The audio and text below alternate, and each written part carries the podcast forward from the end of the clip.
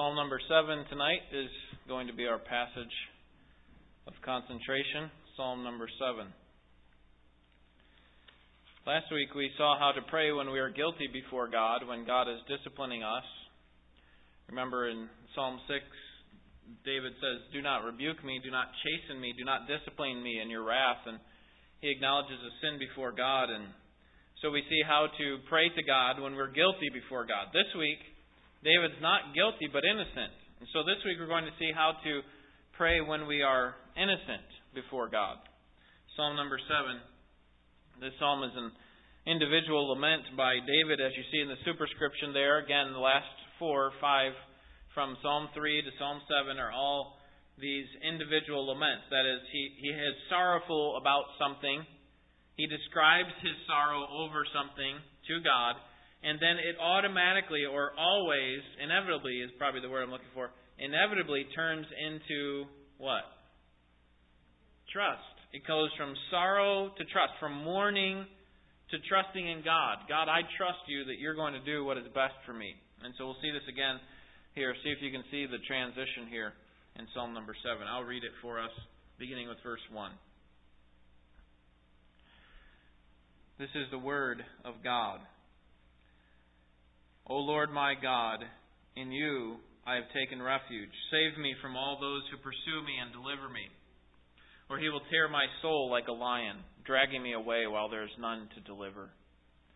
O Lord my God, if I have done this, if there is injustice in my hands, if I have, reward, if I have rewarded evil to my friend or have plundered him, who without cause was my adversary, let the enemy pursue my soul and overtake it, and let him trample my life down to the ground, and lay my glory in the dust. Arise, O Lord, in your anger. Lift up yourself against the rage of my adversaries and arouse yourself for me. You have appointed judgment. Let the assembly of the peoples encompass you, and over them return on high. The Lord judges the peoples. Vindicate me, O Lord, according to my righteousness and my integrity that is in me.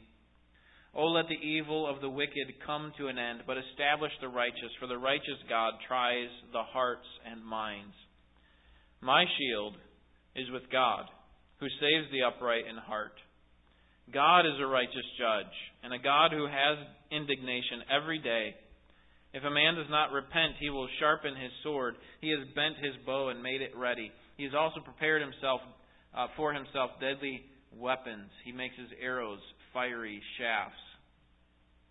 Behold, he travails with wickedness, and he conceives mischief and brings forth falsehood. He has dug a pit and hollowed it out, and has fallen into the hole which he made. His mischief will return upon his own head, and his violence will descend upon his own pate. I will give thanks to the Lord according to his righteousness, and will sing praise to the name of the Lord Most High. The godly, the godly per- person, the righteous person, can confidently turn to God for deliverance from trouble. The godly person can confidently turn to God for deliverance from trouble. We're going to see that David here is threatened by danger, and he is innocent of the threats or the danger that's coming upon him. That is, he didn't bring it upon himself because of some sin that he had committed, but rather he is innocent before God and before his accusers. And he turns in confident expectation to God in prayer that he would be rescued from these threats of danger. And what we ought to see is that we also can be like David and confidently go to God in times of trouble when we are innocent before God for the, the, the harm that is coming upon us or that is threat, threatening us. So number one, the godly are threatened with danger in verses one and two. The godly are threatened with danger. David finds himself in trouble again. Last time we saw that the trouble was brought upon himself, really, because he was being disciplined by the loving hand of God. This time, it's coming from, apparently, one of Saul's relatives. Look in the superscription again, um, in, in Psalm number seven. Uh, a shigion of David, which he sang to the Lord concerning Cush, a Benjamite. Now remember, these little words here underneath the psalm number are not inspired. They're not written by the Holy Spirit through um, the author of Scripture, but rather um, they're added in there for an explanation of what the psalm is about. So we can take them as truth, but not inspired by God. So not as authoritative, uh, if that makes sense. They're probably truth, but we're we're not sure that, uh, we're, well, we're confident that the Holy Spirit did not inspire them to be a part of the original uh, documents, part of the original Scripture. But if it is true that what is being said about this psalm, then it is written by David, and that he's uh, concerned about his enemy here, a Benjamite. Now, a Benjamite uh, was someone obviously who came from the tribe of Benjamin, tribe of Israel, and one of those men was King Saul. And remember, King Saul was David's enemy for quite some time, until his death, really. And according to this superscription, David is being pursued by one of Saul's relatives. And so in David, in his time of desperation, calls out to God for help, which is what we ought to do. And he says, "O Lord, spare me from the danger or the threat of my enemies." In verse one, "O Lord, my God, in you I have taken refuge. Save me from all those who pursue me and deliver me." And if not, David pictures himself like a helpless animal being dragged away by a lion, like a sheep or some other kind of animal that's that's the that's the uh, the, the food for the lion. It, David pictures himself like that to his enemies, being taken in the mouth of his enemies and dragged away to be eaten, to be overcome. And the fact that this enemy is successful is terrifying to David. And if you think about David in his position, if this is going on, which it likely is, during the time of his kingship, it suggests something about how powerful this enemy was. David, the king of Israel, one of the most powerful countries at that time, in that area at least, and, and had a huge army at his disposal, and he's being carried away by his enemies as if he's just a small, helpless animal. So David, threatened by danger, immediately goes to God in prayer, begging for help. The godly are often threatened with danger. Number two, the godly can appeal to God on the basis of their innocence. We can appeal to God on the basis of our innocence, verses three through nine. We see his innocence in verses, uh, the first few verses here, verses three through five. "O Lord my God, if I have done this, if there's injustice in my hands, if if I have rewarded evil to my friend or have plundered him without cause," then verse five, "let the enemy pursue my soul and overtake it." In Psalm six, David seemed to be admitting his guilt. He asked God in verse one, "Stop chastening me." He begged that he would receive favor, undeserved favor, grace from God. That is, I don't deserve it because of how I've acted, and therefore, give me the favor that I don't deserve. That's what he said in Psalm six. Here in Psalm seven, he appeals to his own innocence. He's so confident of his he, he's so confident of this innocence that he's willing to die if he were found to be guilty. That is, God, you can try me before your court. You can search my heart and see if I've done anything against these who are against me. And if I am found guilty, then notice what he says in verse five. "Let the enemy pursue my soul and overtake it." That is, let him kill me. Look at the end of the verse. "And lay my glory in the dust." In other, in other words, let me sleep in the dust. Let me die and be put into the dust. That's the idea. Let me go back to where I came. If I am guilty, Then, then allow them to overtake me. Allow them to kill me. That's how confident he was in his innocence in this situation. And I think this is pointed out for us so clearly in this text because we need to know how to pray before God when we are innocent before God, when we are being attacked from something that was not our, of our doing. Okay? Maybe it's some physical ailments. Maybe it's some financial difficulty. Maybe it's some personal struggle. Sometimes we bring those things upon ourselves. You know, if we're eating unhealthily or not taking care of our body, we can bring on health problems ourselves. We can bring on personal problems by sowing discord among other people. We can bring on financial problems by not being wise. But apparently here David is, has these problems coming on him, not because he sowed that. That is, whatever you sow, you will reap. But rather, that that that this was not brought upon him by something that he had done. Notice the claims that were being made against him. Verse three at the end, it says, if there is any, any injustice in my hands. So the first claim against him is that he was being unjust, apparently, with these enemies. Number two is found in verse four, and that is uh, that he paid vengeance to a friend. That if he rewarded evil, that he betrayed a friend. That was the second claim against him. And the third claim is found at the end of verse four, and that is that he had taken advantage of an innocent citizen. If I have plundered him who without cause was my adversary. If I've made somebody into an enemy who didn't deserve to be my enemy. So this is what they're suggesting, that I am unjust, that I've paid vengeance to a friend, that I've betrayed a friend of mine, that I've taken advantage of someone innocent. But here's what I'm telling you, God, and you know my heart, I haven't done any of these things. And if I have, allow them to take my life. Allow it to happen all the way. Uh, allow them to go all the way where they want to go. And so here's what he does. After acknowledging his innocence, okay, not in a proud way, but just, just saying what is true before God, then he appeals to God on the basis of that innocence in verses six through nine. In this psalm, his sorrow quickly turns to trust in God. And this is where we see the psalm change. Remember, it's always in these lament psalms. Remember, half of the psalms in your Bible are lament psalms, about half. Uh, I think it's a little bit less than seventy are lament psalms. So most of them, uh, or the I guess the um, the largest portion of psalms, if they're breaking down into categories, are lament psalms. And we should be looking for this when we come across them. It turns from sorrow to trust. Here it is, verse six. Arise, O Lord, in your anger. Lift up yourself against the rage of my adversaries and arouse, your, arouse yourself for me. You have appointed judgment.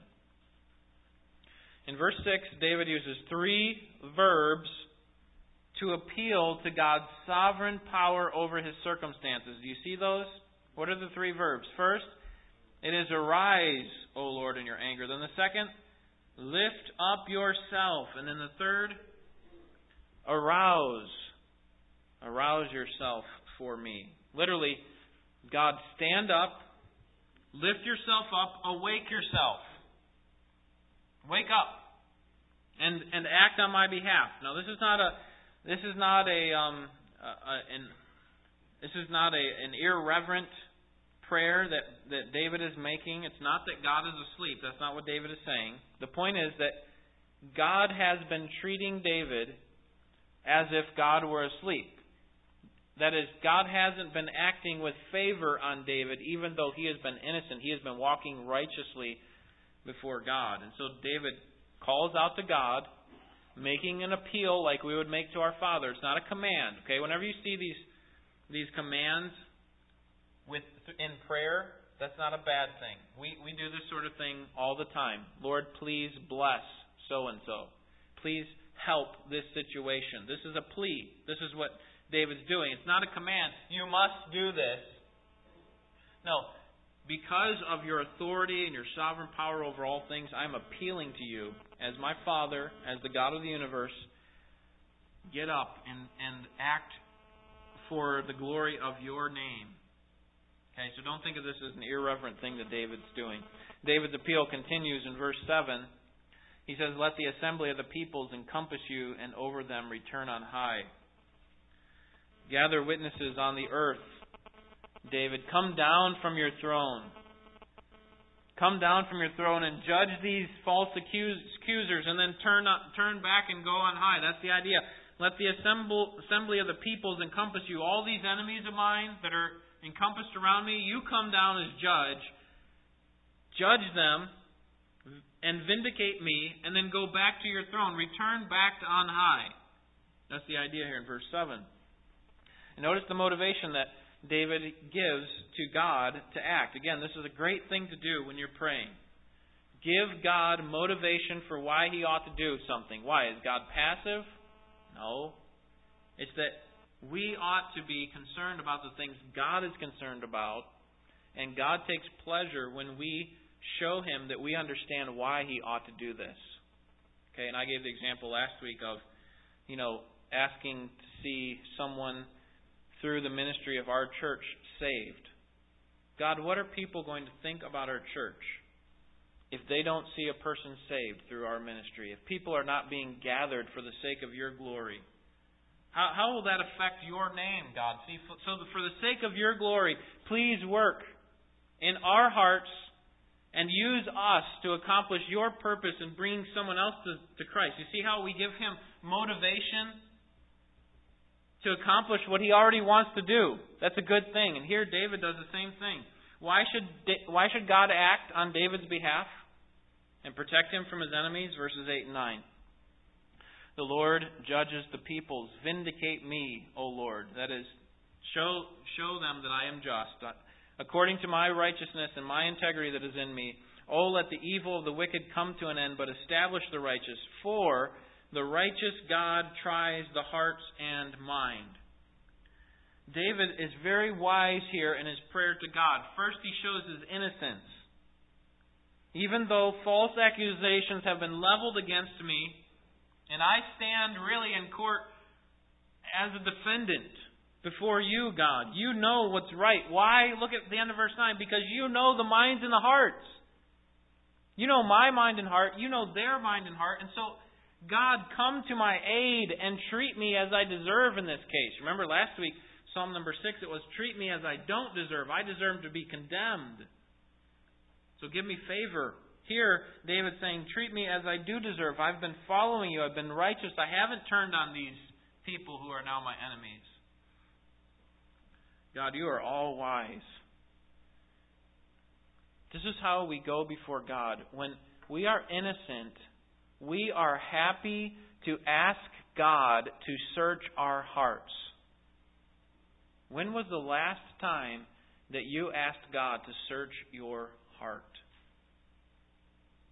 Okay, the things we talked about this morning, you know, the, the various sins that we need to be laying aside and the various things that we ought to be putting on because of our position in Christ, could you go before God and say, search my heart and bring to the surface What is what is evil within me? Help me to see what you see in me.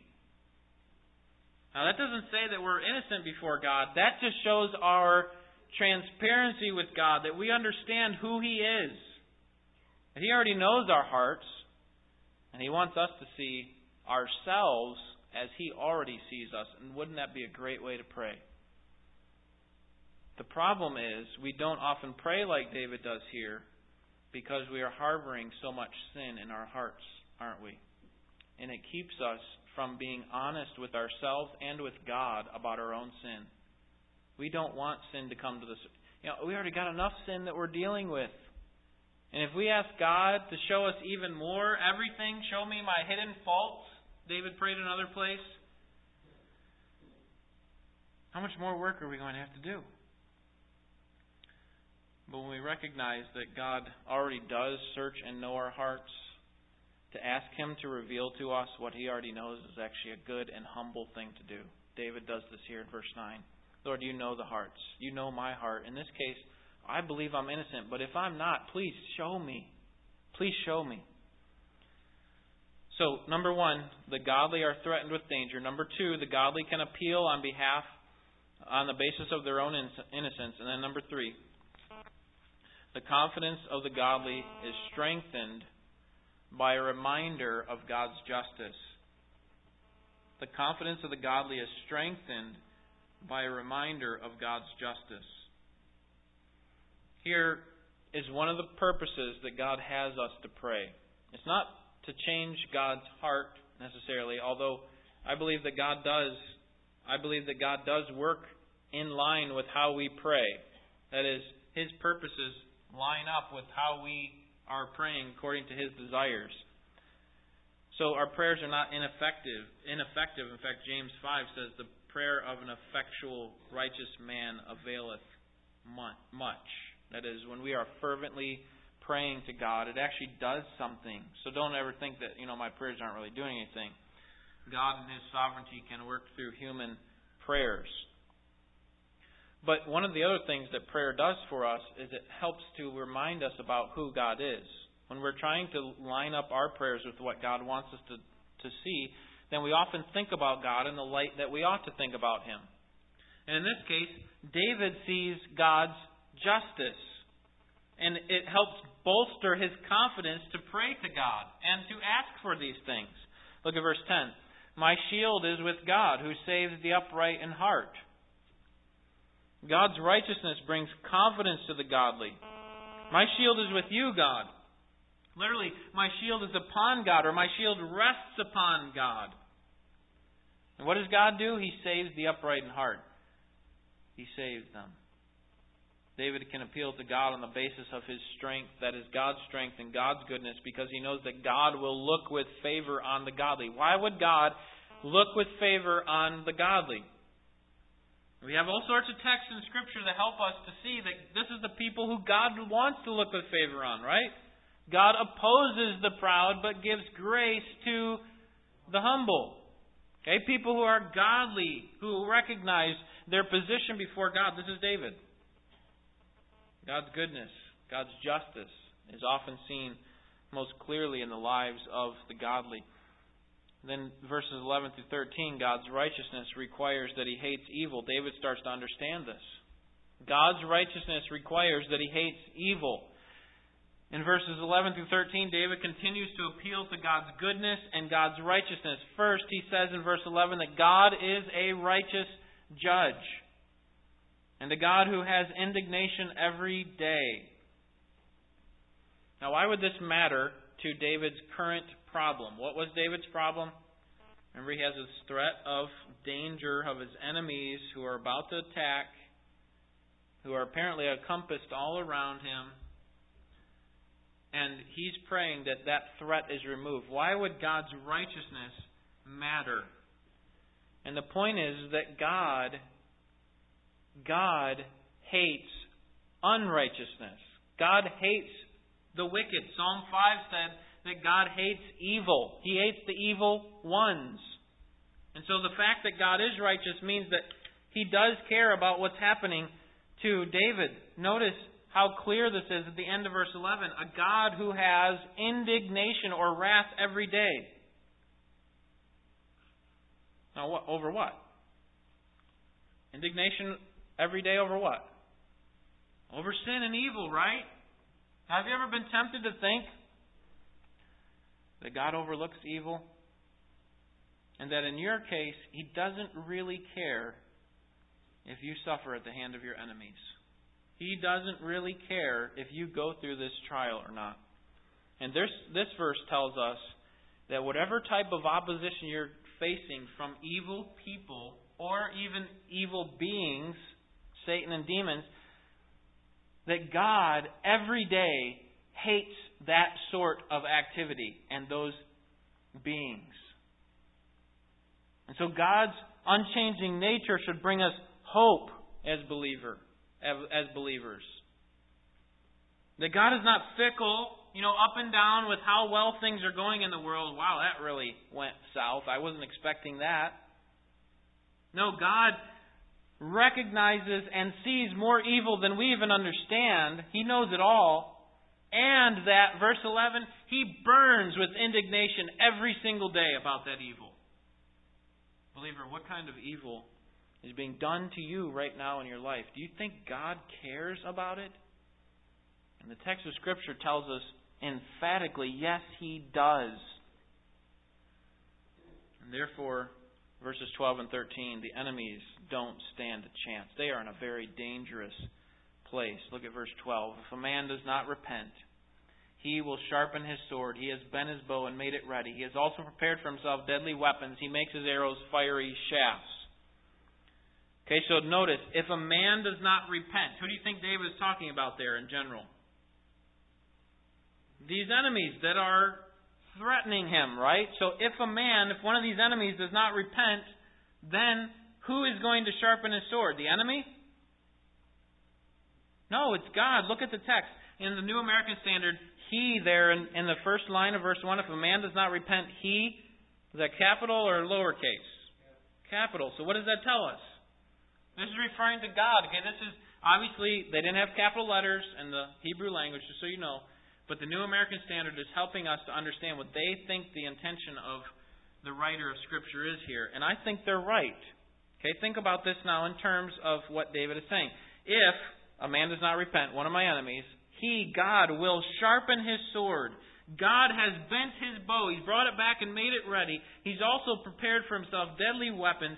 He makes his arrows fiery shafts. And then notice the, the pronouns turn to lowercase. In verse fourteen, behold, he travails with wickedness, and he conceives mischief, mischief and brings forth falsehood. He has dug a pit and hollowed it out, speaking of the enemies, and has fallen into the hole which he made. The enemies of David are in a very dangerous place. Believer, the enemies of you are in a very dangerous place if they do not repent. Why? Because we have a righteous God who burns with indignation every day over evil. And He's ready to act. He's ready to, He's got His bow drawn back. He's ready to fire His His uh, His arrow at them. This is a huge problem. We don't want to be on that side of God's wrath, do we? God's anger burns every day, but this anger will be mo- mobilized into action against those who do not repent, those who have an unjustified pursuit against God's godly servants, like David. If they have an unjust pursuit against us, who are godly, then they are in a dangerous place, and God could act at any time and bring down judgment upon them.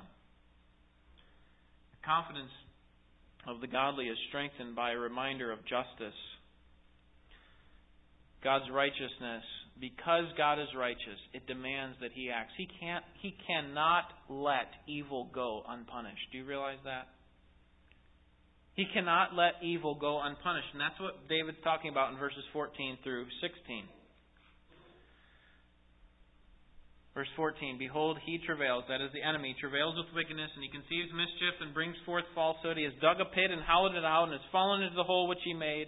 His mischief will return upon his own head, and his violence will descend upon his own pate. Now, our expectation of God should always be that He acts justly all the time. He hates evil all the time. He always does what is right. Now, we might not like the timing of God's justice. That means that we would rather see Him do it at a different time. Rather than wait, we'd rather see Him do it now. But here's what we need to think about when we think about God's justice. Genesis eighteen twenty-five. Does not the King of the universe always do what is right? Does not God always do what is right? And the implied answer is yes, He always does. Specifically, God's going to take the plans of the wicked here in verses fourteen and sixteen and turn them back upon themselves. First, the illustration of conception and birth in verses in verse fourteen. Here, the wicked become pregnant with an evil plan, but when the evil is born, so to speak, it's not what they expected. In fact, the evil is turned back upon them. Then there's an illustration of digging a pit, right? It's like they're digging their own grave, right? They dig a pit. It's supposed to be a trap for the righteous or the godly. And what happens? They fall into their own pit.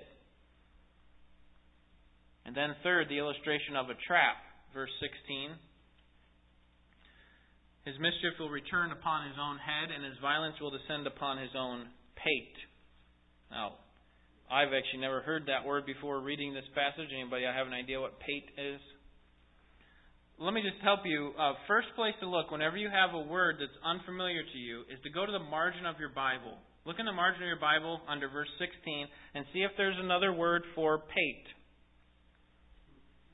Okay, that's the first place you go. When you're going through your Bible and you come across a word that you don't understand, remember, the goal is to know God and to know His Word. So don't just breeze through it and say, well, that's nice. But go to the margin of your Bible. It often tells you what it means. In my Uh, margin, it says the crown of his own head. But another place you can go, if you don't have an explanation there in the margin of your Bible, the second place I would encourage you to go is to another translation. Does anybody have another translation that says something other than pate that would help us? What do you have? The very last word. Okay, so you have an English Standard Version.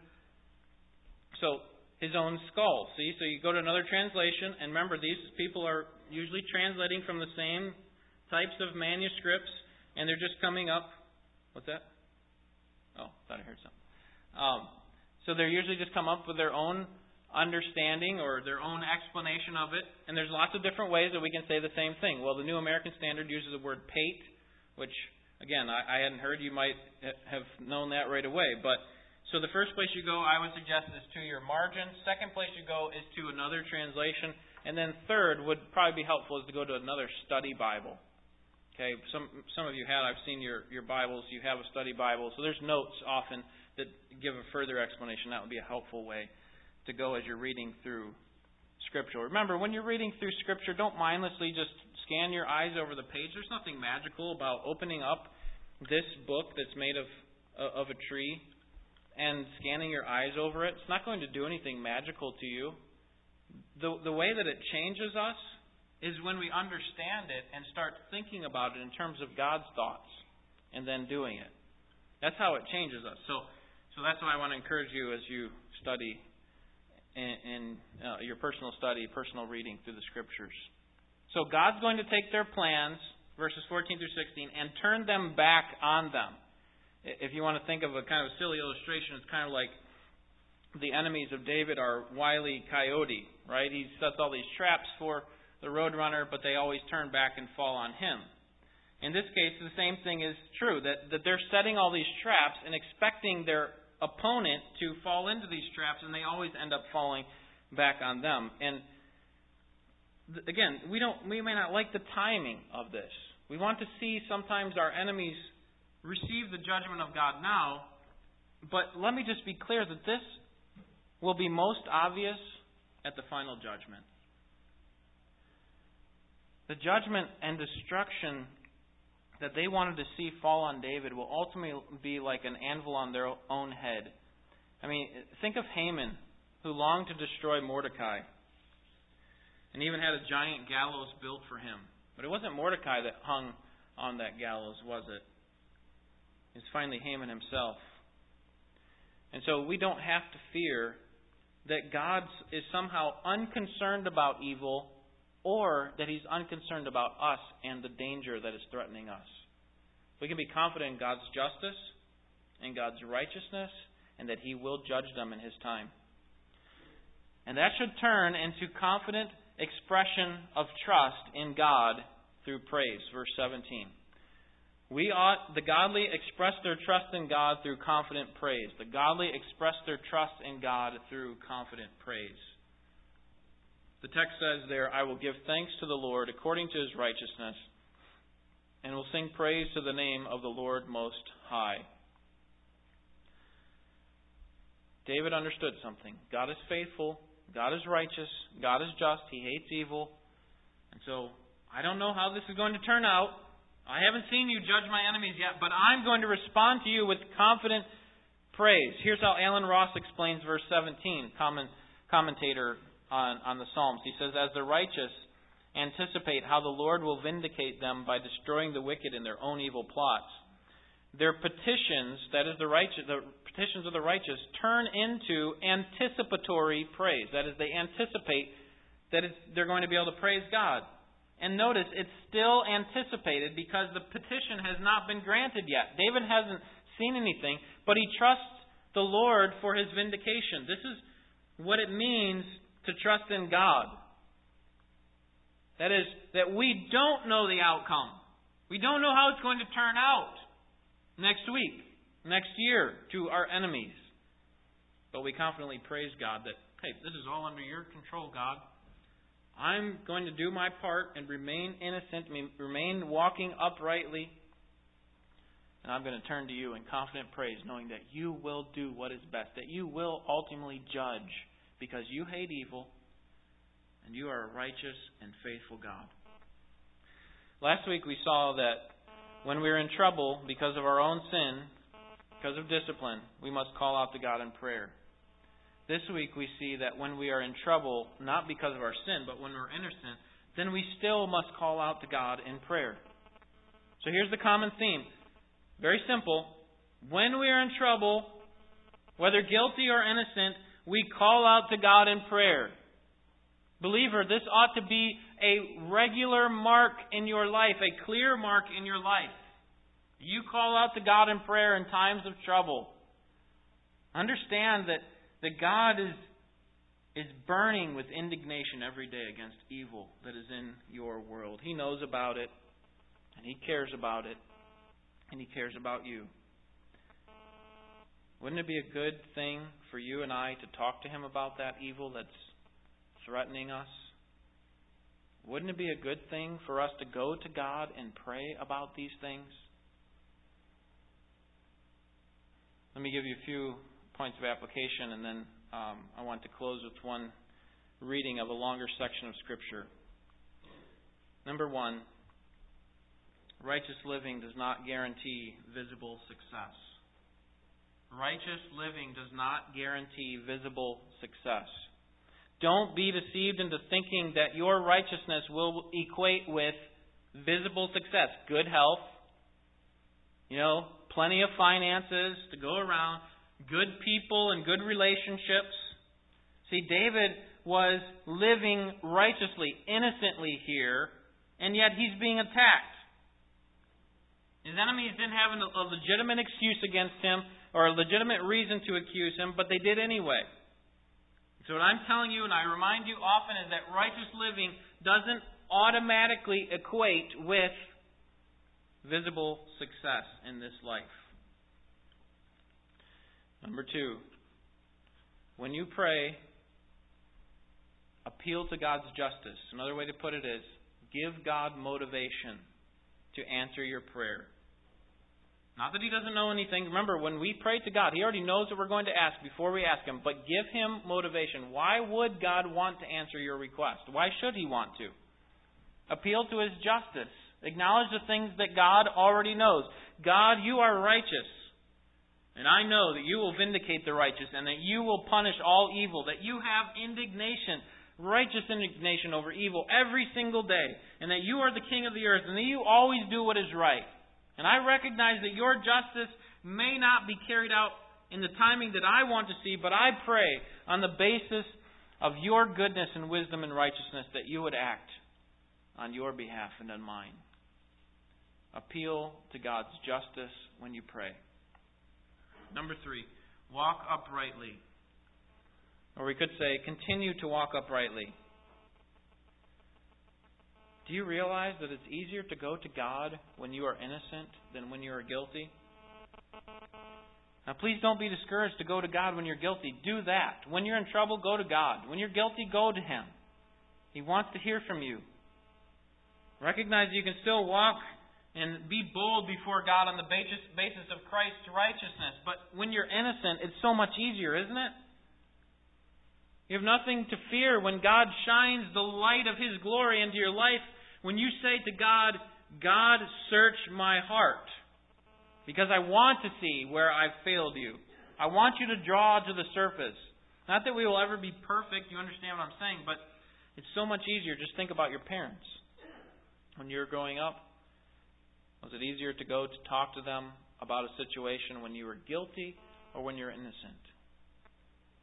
Okay, so walk uprightly, and, and it will do wonders for your prayer, your prayers to God. We often hide in the darkness when we are full of guilt.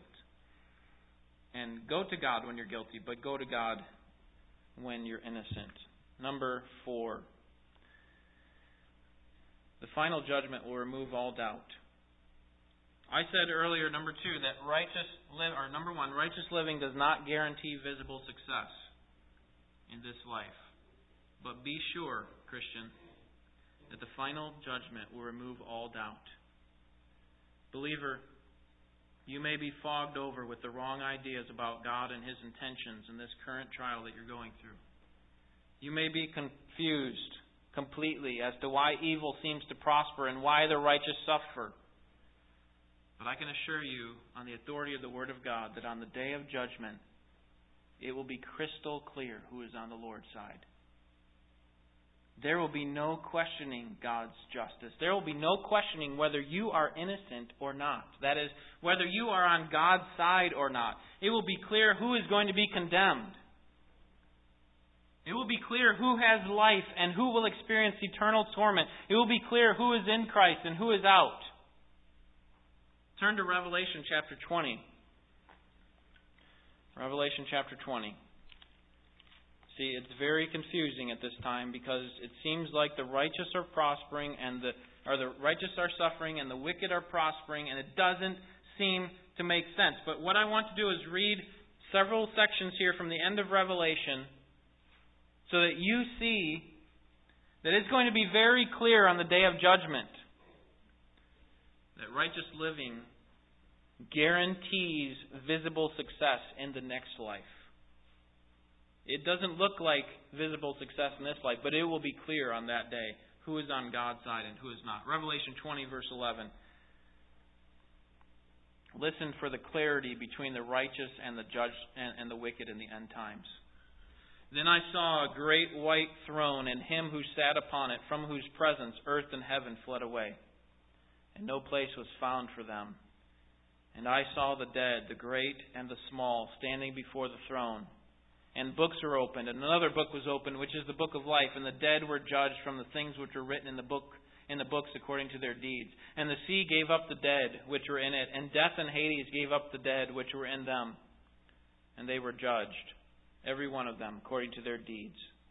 Then death and Hades were thrown into the lake of fire. This is the second death, the lake of fire. And if anyone's name was not found written in the book of life, he was thrown into the lake of fire. Then I saw a new heaven and a new earth, for the first heaven and the first earth passed away, and there's no longer any sea.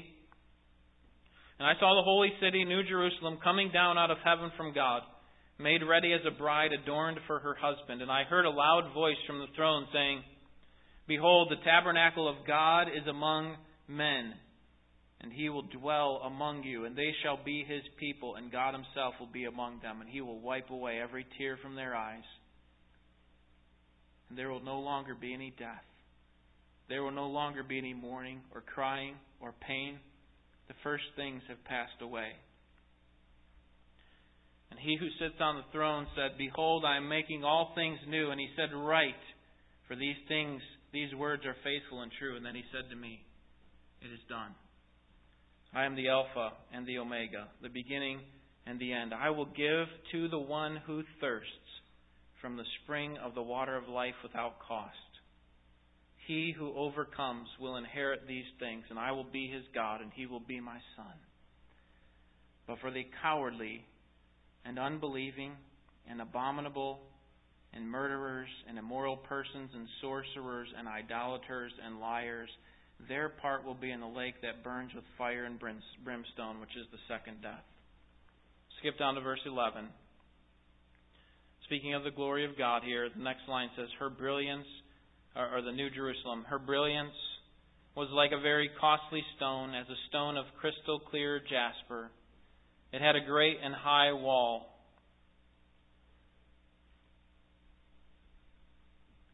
With twelve gates, and at the gates twelve angels, and names are written on them, which are the names of the twelve tribes of the sons of Israel. And there were three gates on the east, and three gates on the north, and three gates on the south, and three gates on the west. And the wall of the city had twelve foundation stones, and on them were the twelve names of the twelve apostles of the Lamb. The one who spoke with me had a gold measuring rod to measure the city and its gates and its walls. The city is laid out like a square. Let's skip down to verse twenty-three. After he describes what it looks like, I saw... Uh, excuse me, verse twenty-three. "And the city has no need for the sun or for the moon to shine on it, for the glory of God has illumined it, and its lamp is the Lamb. The nations will walk by its light, and the kings of the earth will bring their glory into it. In the daytime, for there will be no night there, its gates will never be closed, and they will bring the glory and the honor of the nations into it. And nothing unclean, and no one who practices abomination and lying shall ever come into it, but only those whose names are written in the Lamb's book of life." Then he showed me a river of the water of life, clear as crystal, coming from the throne of God and of the Lamb. In the middle of its street, on either side of the river, was the tree of life, bearing twelve kinds of fruit, yielding its fruit every month. And the leaves of the tree were for the healing of the nations. There will no longer be any curse, and the throne of God and of the Lamb will be in it. And His bondservants will serve Him. They will see His face, and His name will be on, on their foreheads. And there will no longer be any night, and they will not have any need of the light of a lamp, nor the light of the sun, because the Lord God will illumine them, and they will reign forever and ever. And He said to me, "These words are faithful and true. And the Lord, the God of the spirits of the prophets, sent His angel to show to His bondservants the things which must soon take place. And behold, I am coming quickly. Blessed is he who heeds the words of the prophecy of this book." And then skip down to verse eleven. "Let the one who does wrong still do wrong. Let the one who is filthy still be filthy. But let the one who is righteous still practice righteousness, and the one who is holy still keep himself holy. Behold, I am coming quickly, and my reward is with me to render to every man according to what he has done. I am the Alpha and the Omega, the first and the last, the beginning and the end. Blessed are those who wash their robes so that they may have the right to the tree of life and may enter by the gates into the city. Outside are the dogs and the sorcerers and immoral persons and the murderers and the idolaters and everyone who loves and practices lying. I, Jesus, have sent my angel to testify to you these things for the churches. I am the root and the descendant of David, the bright morning star. Spirit and the bride say, 'Come.' And let the one who hears say, 'Come.' And let the one who is thirsty come. Let the one who wishes to take the water of life without cost. I testify to everyone who hears the words of the prophecy of this book. If anyone adds to them, God will add to him the plagues which are written in this book.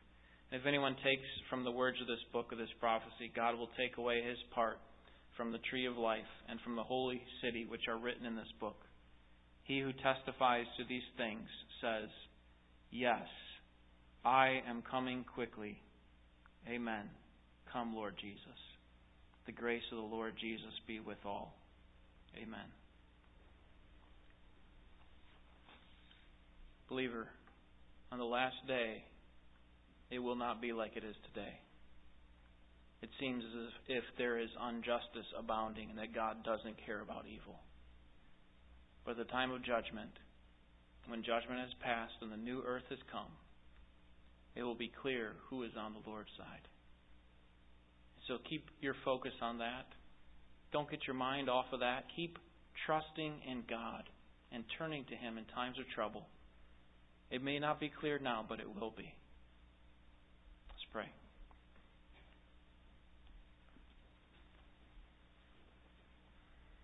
Lord, we mimic the words of John here at the end of Revelation. "Even so, come, Lord Jesus." End this life of struggle by sending your Son, sending Jesus to, to take us to be with Him forever. Lord, we groan in these bodies of sin, these minds of sin. We want to shed them and replace them, have them replaced with glorified bodies. We know that that will happen at the resurrection of church saints, which will take place at the rapture. So we pray that Jesus comes quickly. Father, give us strength to stand up in the midst of trial. We know that we can't know when that day will be. We wish it were today. But help us to trust you until that time and to be working, to be watching and waiting. Not passively, but actively obeying you and trusting you and encouraging other people to do the same. Use us to call people out of this dying world for your name's sake. Help us to evangelize, to, to share the gospel with them, and help us to encourage one another in our growth toward godliness. Our commission for, for the church has been given to us by Jesus, our Savior, and it is that we would make disciples of this church and of all nations, and that we would teach them everything that Christ has commanded us. And we are not there yet. We haven't we haven't taught every Christian in this church everything that Christ has commanded. We're constantly learning. And so we pray that You'd help us to be valiant for our task, that we'd be up and ready for our task. Help us to encourage those who are surrounded by the threat of danger. Use us as conduits of Your grace to strengthen their faith and to see them have a greater desire to see You honored through this trial. Lord, You know the hearts of us as a church, and we pray that You would search our hearts, know us today, see if there be any wicked way in us. And if there are, there is, please bring it to the surface so that we can deal with it. As Christians, we don't like to see our sin. We don't like to think about our sin. But we do like to turn from our sin because we know that with You, God, there is forgiveness. And there is cleansing. And we want that more than anything. We want to be cleansed from our sin. Help us, we pray, in Jesus' name.